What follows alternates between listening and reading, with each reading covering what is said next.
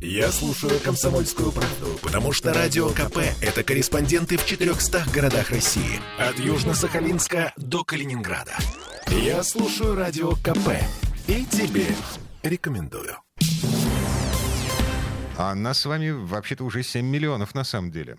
А не пять с половиной, как считают, ну, то есть до сих пор считали в Смольном. Ну, кстати, 7 миллионов — это подсчет самого Смольного. Чиновникам стало интересно поиграться с бигдатой. Изучили все, от подключения к интернету до числа пассажиров в общественном транспорте. В итоге господин Чернейко, глава Комитета по труду и занятости населения, признал, что официальная статистика ошибается. Что характерно, социологи вообще-то тоже уже давно говорят, что официальная статистика вводит власти, ну, скажем так, в заблуждение. Вот что заявил нам доцент СПБГУ, член Совета по вопросам демографического развития Петербурга Ольга Безрукова. Ну, вы знаете, меня эта цифра совершенно не удивляет всем. Обычно мы говорили всегда, что с учетом мигрантов в городе, наверное, примерно там 7-7,5 миллионов человек. Те данные, которыми я располагаю, которыми мы там, в недавних исследованиях, там год назад мы примерно оценивали, я просто не знаю, в условиях пандемии не могу вам точно сказать, mm-hmm. там от 700 до 2 миллионов э, mm-hmm. мигрантов мы, в общем, такие примерно цифры имели. Они плавающие и зависят вот от экономической ситуации, от кризисов и от пандемии в том числе. Ну вот вы представьте себе, любой человек, который живет на какой-либо территории, он все равно так или иначе оставляет какой-то след. Он э, входит в общественный транспорт по билету, он выходит из общественного транспорта по билету, он подключается к мобильной связи, к интернету, он расплачивается в магазинах, эм, там, не знаю, карточкой банковской. Все равно какой-то след он оставляет. Так вот, таких следов насчитали 7 с хвостиком миллионов. Ну, хорошо. Ну, можно же радоваться, да, тому, что Петербург не пятимиллионник, а семимиллионник.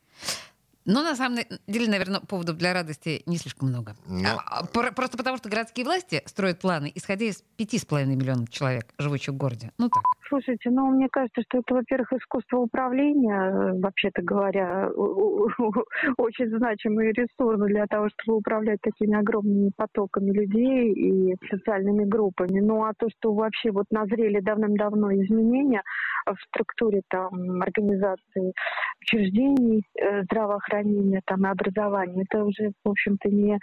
Это притча во языцах. Вот я буквально вчера кусочек какой-то видела по поводу Пушкинского района, что там не хватает детских учреждений, детских садов. Слушайте, я как член демографического совета, я сама руководитель этого района, специалисты по социальным там службам этого района, об этом говорили, слушайте, многократно. Вообще-то говоря, проблема именно согласования интересов бизнеса и власти, и общества. И вот это вот согласование не происходит. У а нас так... очень часто говорят все-таки о том, что у нас недостаточно финансирования, но при этом э, все что угодно финансируется, но не вот эти вот не вот эти объекты. Ну и вы слышали, в предыдущей четверти Беглов сегодня презентовал бюджет Петербурга на ближайшие три года. Говорят, что это бюджет развития. Там заложено существенное увеличение расходов на решение проблем социальной инфраструктуры. Но есть... Ты очень беспокоился, что я э, иронизирую. Сильное подозрение у меня есть, что этот бюджет верстали, исходя из пяти с половиной миллионов жителей Петербурга, никак не из семи.